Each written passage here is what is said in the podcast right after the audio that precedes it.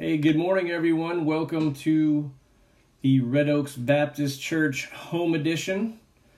I get to work from home today because I'm essential personnel, so I have to work every day anyway. So I am not quarantined at home. Um, so this sermon will be shorter than what I had planned, only because I just kind of knocked off most of the verses. So we're only going to concentrate on Matthew 7, verses 13 and 14. And I titled this The Path to the Kingdom. So what I'm going to do today is I'm we're doing this on Facebook Live. I'm also recording it over here on my other computer. So that video will be most of my side of my head, I guess, or part of it. But I will post that on the website as well, our actual church website, redoaksbaptistchurch.com. I'm also recording the audio to put on our normal uh, audio podcast. so that way, there are three different ways you can see this. Uh, if you're if you don't have Facebook or if you're just getting uh, just getting to the website or just using the podcast. That way you can see things. So I posted a few songs on the Facebook page, just like I did last week, uh, to kind of get you ready to go or so for uh, just some uplifting music. Just a couple couple videos. Um, obviously, YouTube has a bunch of other ones. So this may seem odd to us as far as doing this. This is the second week we've done Facebook Live, uh, just exclusively because of, of course, the, the coronavirus quarantine. So the church has met in houses, especially the first few centuries. In the book of Acts, there are uh, at least 10 or 15 places in there where it talks about the people meeting at home. Paul, in his letters, also said people are meeting in their houses.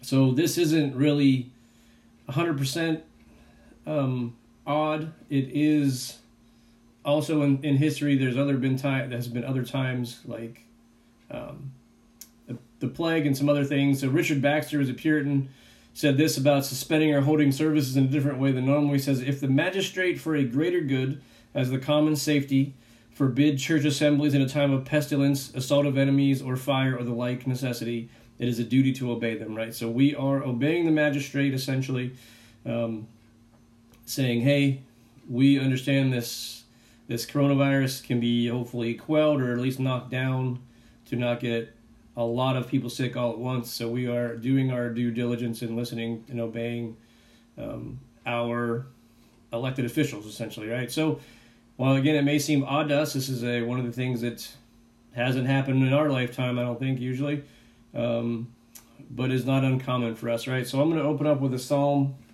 Uh, it is Psalm um, 25, and I have had this on my computer, so um, if it comes up here. So Psalm 25, verses 4 through 6, and then we'll do a little more of the introduction and everything else and get into the sermon. So this is what uh, the psalmist says Make me to know your ways, O Lord, teach me your paths.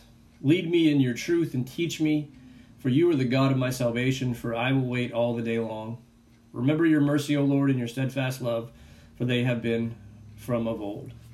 Right? So let's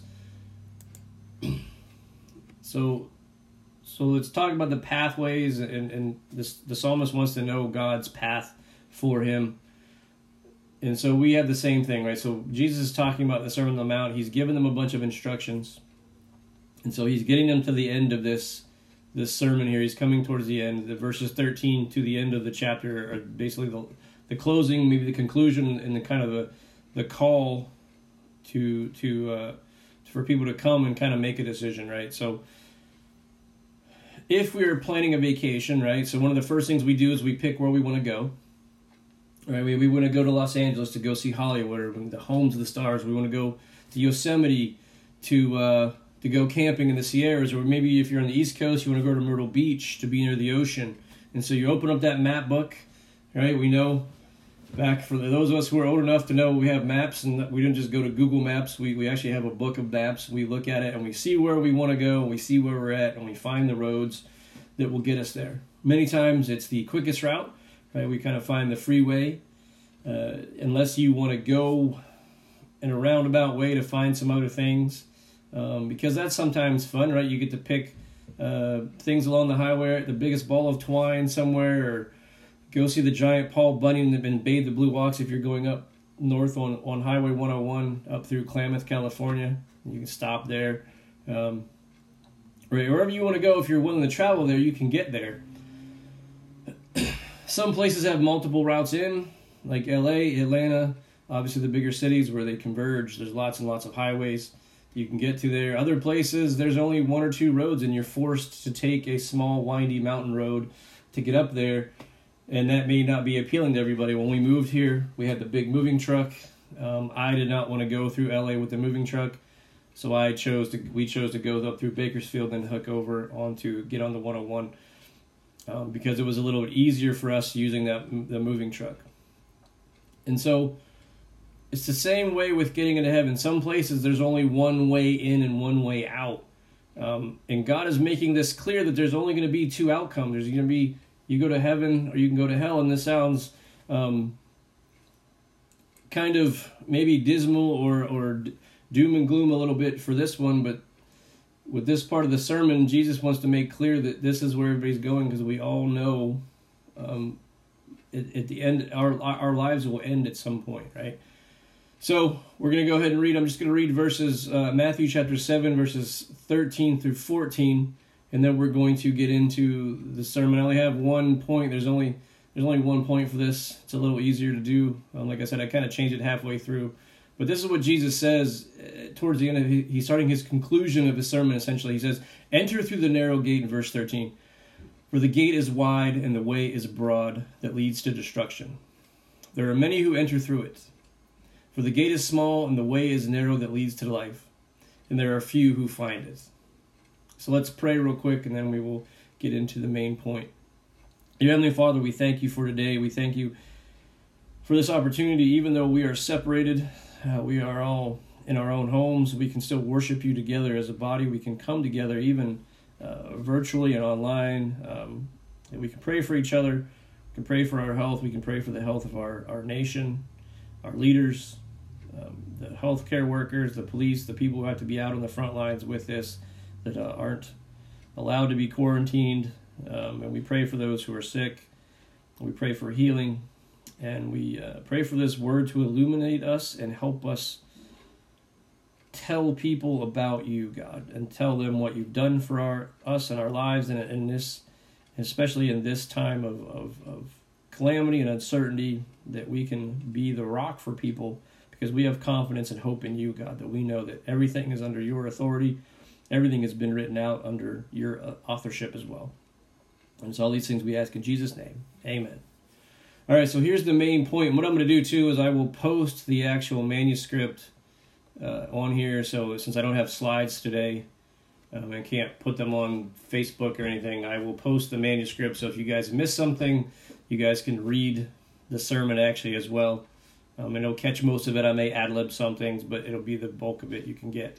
So here's the main point today: is that Jesus prepares your heart, your mind, and your body for the journey ahead in this life and the next one, right? He is preparing us along this way and he is wanting us to understand what this means to be a disciple of Jesus, right? So he hasn't, he's sort of starting his public ministry at this point. And so he wants people to understand and kind of reset the Jewish people as well to say, look, this is really what it means. This is what everybody signed up for when they say that they're they're they're Jewish, and for us now as Christians, this is what it means to be a Christian. And so I only have one point really for this part is that God's kingdom is at the end of the narrow road. And so, excuse me, so if preachers take a lesson, right, as a preacher, you want to have people have this call to people to respond at the end of sermons a lot of times. So we do this to try to get people because hopefully the Holy Spirit is working in people during the sermon and they they want to actually respond. So if we can give this, if I just give this information to people, and they don't know what to do with it next, the information may just get tossed off to the side, just like anything we learn in in in school, right? We all say, well, what do I need this for? I don't I don't know. I don't need to ever calculate an angle of a triangle or anything of the sort. I don't need to know Civil War dates or anything else. It doesn't apply to my life directly. So it's good information, but I don't need it right? So Jesus is saying, look, this is why you need this information. There has to be this decision point for people, right? And the teacher, Jesus is teaching, I am teaching, other preachers are teaching the same thing, right? That we present the information and we place the here's what you do with this next squarely in the lap of the here, right? I can't save people. I can't drag them up to the baptismal, get them baptized. Um, the audience should be listening to the information to think, okay, what am I supposed to do with this? What is he going on about for however long, and what do I need to do? How does this make my life any different? And so, again, the question really becomes how does this apply to my life? Right, so Jesus is doing this in a masterful way, and as he brings his sermon to a close, he's given the crowd a lot to think about. Right? How the disciple conducts himself or herself in private, right? We talked about that. And then he goes on to how we conduct ourselves in public, how we deal with each other, uh, people who are disciples along with us, and also people who are not saved, um, and how they pray, why to pray, how to pray, when to pray, right? And how you make more disciples, right? All these things are in the Sermon on the Mount. He's creating this idea, he's teaching these main ideas of to people so they can do this. Right? And so like this road we talked about, right? The destination is really the point. So Jesus wants his people to understand that the road does not go on forever. Right? This road on this earth is not going on forever, right? It stops eventually.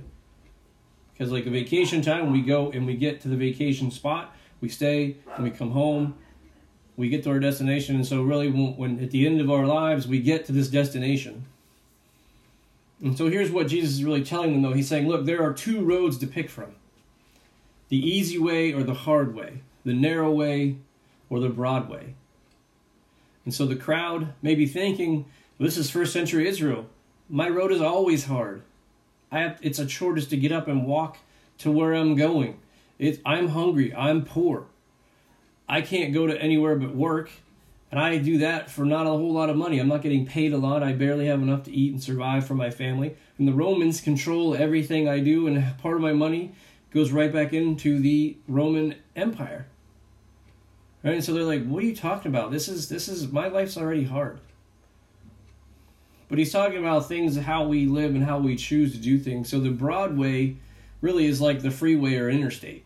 Right? It's nice, it's open, lots of lanes, it's relatively straight if you've been on some highways like uh, Interstate 40. It's so straight across uh, parts of New Mexico and Arizona, you can actually let go of the steering wheel. I don't recommend this, obviously, but you can let go of the steering wheel and your car will go straight without any help from you. It just goes straight. Um, there's lots of rest stops, places to pull over, get something to eat, whatever you want to do. Right, the drive is easy and it usually goes by pretty quickly. Now sometimes it's just boring, but it's convenient, it's comfortable, and a lot of people are a lot of times going in the same general direction.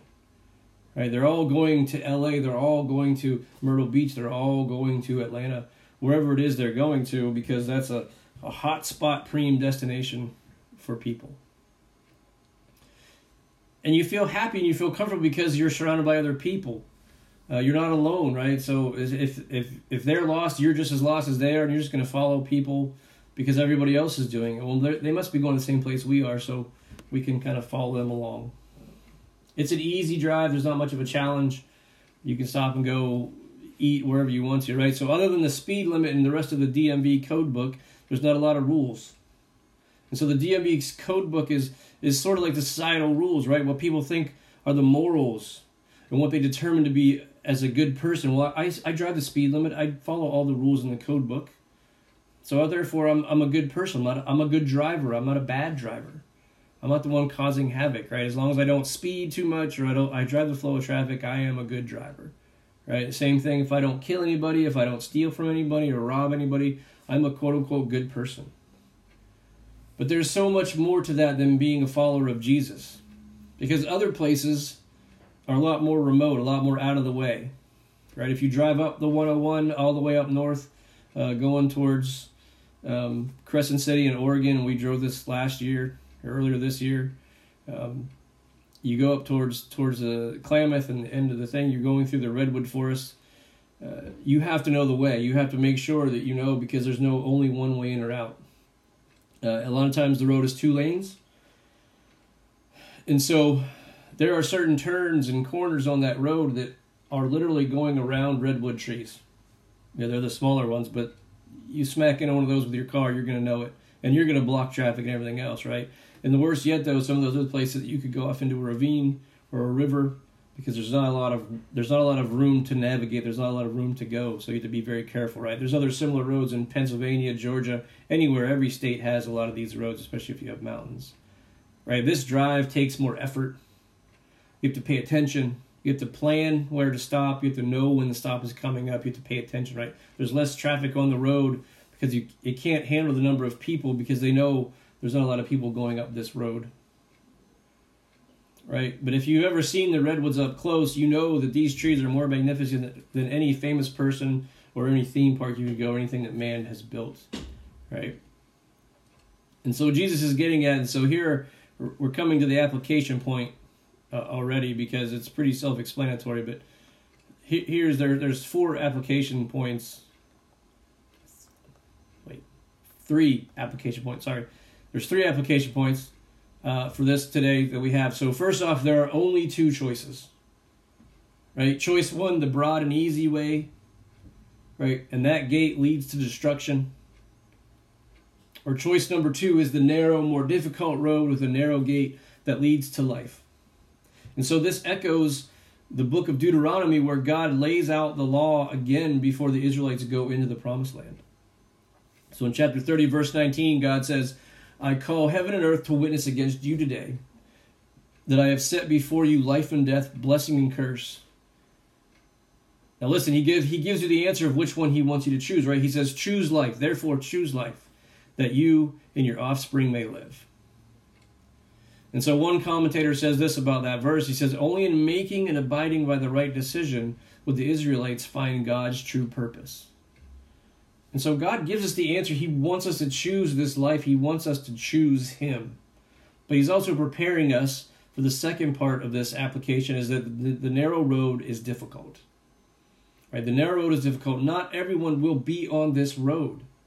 Uh, the road is not smooth. It is not necessarily popular. Maybe they think, "Well, my car won't make it." Right? We you don't go four wheeling in your in your Cadillac because you know it's not going to make it necessarily unless you have the SUV version, right?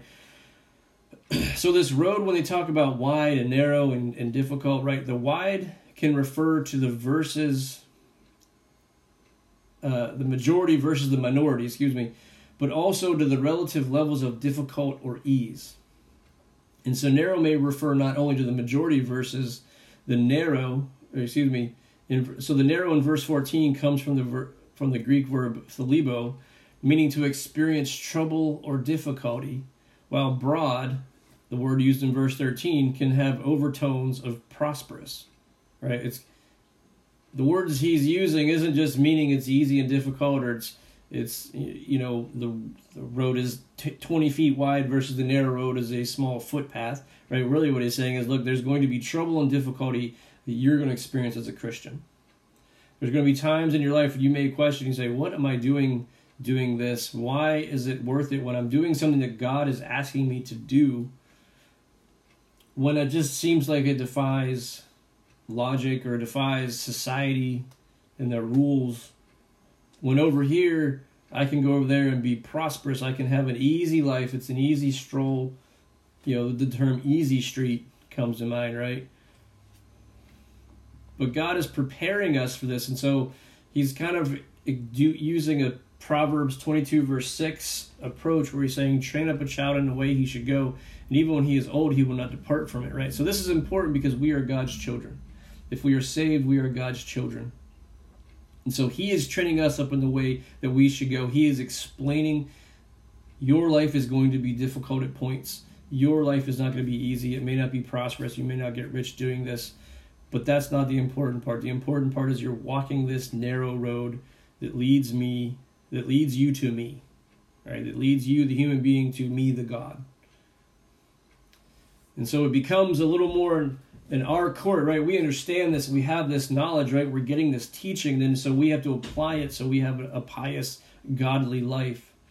And we're going to make mistakes, we're going to slip up, but we know that um, we know that we can do everything we can, and God has given us this grace through His death the death of the son, his son Jesus Christ, that we that takes up and, and, and kind of absorbs everything that we've done wrong in our lives because we are here walking this path.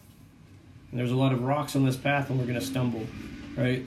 So Psalm 116 verse 11 says, Though you make known to me the path of life, in your presence there is fullness of joy, at your right hand are pleasures forevermore, right? So even though God is saying this is going to be a difficult path, we can have hope and joy in him, right? Because he, his presence in our lives is that fullness of joy. Right? We can have pleasure from him and the things that he gives us. Even though the road may seem dark and full of trees and rocks and everything else, we know that we are following him. In Deuteronomy, back to Deuteronomy chapter 31, verse 6, uh, he tells the people, Be strong and courageous. Do not fear or be in dread for the, of them, for it is the Lord your God who goes with you. He will not leave you, forsake you. So even when we feel like we're walking down this road alone, um, He is always there with us. He is there. He puts people on our path there to make sure that we are not alone. Uh, because if you've ever been down a dark country road at night, when you don't know where you're going, it's very intimidating. It's very scary. Um, and so we know we can put our hope and trust in Him that He is there with us. Because again, that road is not full of people, right? So this is the third application point: is that the narrow the narrow road is not taken by everyone. Right. So the Marines' motto is the few and the proud. So not even not everyone goes to boot camp makes it to graduation day, and the Marine leadership's the Marine leadership knows that, and they're okay with that, right? They don't change the the toughness or the difficulty level of boot camp just to get more people in the Marines. They are totally fine. Oh, sorry, my phone just fell. They are totally fine with whoever is going to make it into the Marine Corps or not. Sorry, I'm having technical difficulties here with my setup here. There we go.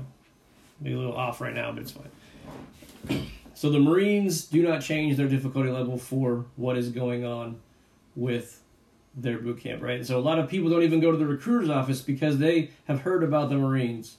It's the same thing with Christianity. People have misconceptions or bad experience with the church, so they don't want anything to do with being a Christian. And so it's not for everyone. It's not um, pleasant. It's not it's not important enough for them to give up things in their lives to take to go from this easy road to this difficult road this this road that may be filled with a little more trials or tribulations because now you're you're doing something your family is not doing you're doing something your friends aren't doing uh, you may be made fun of you may there may be a host of problems with becoming a christian that they just don't want to deal with. Not everybody is called not everybody even make and makes that decision to do this to become a christian and so this leads us to verse 22 also, when Jesus says in, Matthew chapter 7, verse 22, when Jesus says, Many will say to me, Lord, Lord, we worked for you, but Jesus says, I never knew you. Depart from me, right? He's saying, Look, even though you guys said you were walking this road, you guys really were looking for the easiest route possible on the difficult road, even. Or at least you were maybe you were pretending, and we're going to talk more about that next week. Uh, the hypocrites and the, pro- the, the the prophets, the false prophets who are saying certain things to people. Um, but this is a hard pill to swallow when you think about it, right? He's saying, "Look, I know you said you you dedicated my life to your life to me, but I don't see it happening." And so he's saying, "I really know that in your heart, I because because he knows our heart. He knows that we some people don't actually want to be a Christian, but they only want to do it in their name only, right? So Jeremiah six verse 16 explains what this is not a new problem. So he records, Jeremiah records in his day, says, Thus says the Lord, stand by the roads and look and ask for the ancient paths where the good way is, and walk in it and find rest for your souls. But they said, We will not walk in it. Right? God has given the answer to them in, in Deuteronomy chapter 30, 30 about choosing life. Choose my way, choose really what will become the easy way, really, in, in the long run. Um, but they're saying we don't want to walk in that. We don't want to go that way. We like this way better. We like the world's way better. And so we do not know who has been chosen by God for salvation. All right, so we have to preach the gospel to everyone. We have to encourage and teach others about God, about the Trinity, about the work on G- work, the work of Jesus on the cross, that He died for our sins. Now we don't have to necessarily explain how it works because we don't know. We're not really sure 100% how it works, but we know that it does work. And so we are getting onto this narrow road on this on ramp because that's everyone's calling as a Christian. Everyone's calling is to ultimately make disciples. And so we are here to teach people that we can make more disciples. We can teach people how to get onto this narrow road. We can give them this map to say, here you go. Here is how we have this new life that may not be easier, but it is better. So, so in conclusion, right, wrapping up, this is going to be this is a little shorter. Um, we like to have options. That's the problem, right? We live in a world where we can go to the grocery store in normal times and pick all kinds of things that we have. Um, some of the stores are, are a little sparse now, obviously, with certain items, but we can go have choice of a hundred different types of cereal. Right? We have In-N-Out, we have McDonald's, we have Burger King, Jack in the Box, Five Guys. It's a burger for your taste. If you don't like one, you can go to the other and try the one until you like it. And we do the same thing for these roads, right? We we like to get to the quickest route. We want to get there. We know there's multiple roads to get different places, and from a practical standpoint, that is important, so we don't have a bottleneck of traffic in LA where we're just stuck on one road for for hours, right? So we know that sometimes choice is good. Obviously, living in in places like that, it's important to have more than one one road in and out. But John Stott is a theologian. He summarizes the passage like this. He says, "There are, according to Jesus, only two ways, hard and easy. There is no middle way. Entered by two gates, broad and narrow, and there is no other gate. Trodden by two crowds, large and small. There is no neutral group." Right? Ending in two destinations destruction, and life. There is no third alternative. And it's hardly necessary, though, to comment that such talk is extremely unfashionable today because people like to be uncommitted. People like to hedge their bets. They kind of want to skate down the middle, say, well, I'll jump off whichever side I want to go to at the right time. And unfortunately, that right time will come a lot faster than what we can make that decision point for and jump one way or the other because we like to have options, right? And so it's the same thing with people in their religious life, and but they're putting their spiritual future and their earthly life even in danger, right? So some people say that all the religions lead you to the same place. They get you to God, God, Allah, Vishnu, whatever your deity's name, or maybe there is no God. It all gets us to the same place. They're all, you know, people who are kind of ignorant or just want to be very general, think that all religions are the same. right, they're all going to get you down the road to the same place, but this is a fallacy because there can only be one truth. If one is true and they contradict other ones, then one of them is false. And so this is important for us, right? So we have to make a decision. Many of us who are watching, many of us who come to church are already we're saved, and we can still refine and understand what it helped because sometimes being saved doesn't help the day to day life that we have to live. And so we cannot control the world, right? Our circumstances today, especially the past few months and especially weeks, exemplify that, right? We cannot control these things. But what we can control is our commitment to God and our thankfulness that we have been chosen by the Almighty Creator and we trust Him to guide us down this narrow road and through and over and and around all of these difficulties and potholes that we may encounter. So today, this week, you know, as maybe you're talking to your family and friends via phone or Skype or something like that because you can't actually go visit them, probably help if they're having a hard time, help them. This is a perfect time to start explaining the gospel to them and, and to help them understand that there's a point to this. Right? There's a there's a point to all of this happening. Uh, we may not know it yet, but but it's a point that God is in control, right? So let us pray, and then we can go on our week. So, God, we just ask today and this week that uh, we can all have be calm and be um, just rest in you, God. We know that you are in control, that we don't have to control this. We just need to be obedient to you first and foremost, and be obedient as as we can to uh, the local government giving us direction for this as we get through this situation. We know that this is temporary.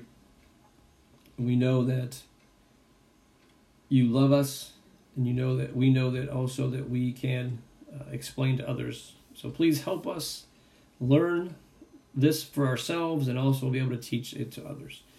And so all these things we ask in Jesus' name. Amen. All right, so thank you guys for uh, joining us. Like I said, I'm going to post the uh, manuscript to Facebook. I also put it on the website once after I put the video on as well. So if you know people who haven't seen it, uh, go ahead and direct them to the Red Oaks Baptist redoaksbaptistchurch.com. Or also the link for the podcast is also on the um, website, and I'll try to I'll link it also to the pod to the Facebook page as well. Thank you guys so much.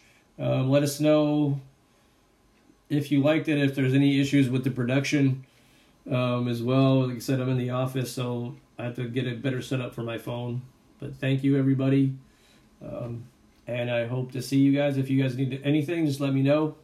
Get a hold of us at the church or just call my, contact us with the numbers. Uh, thank you very much. Uh, God bless. Bye.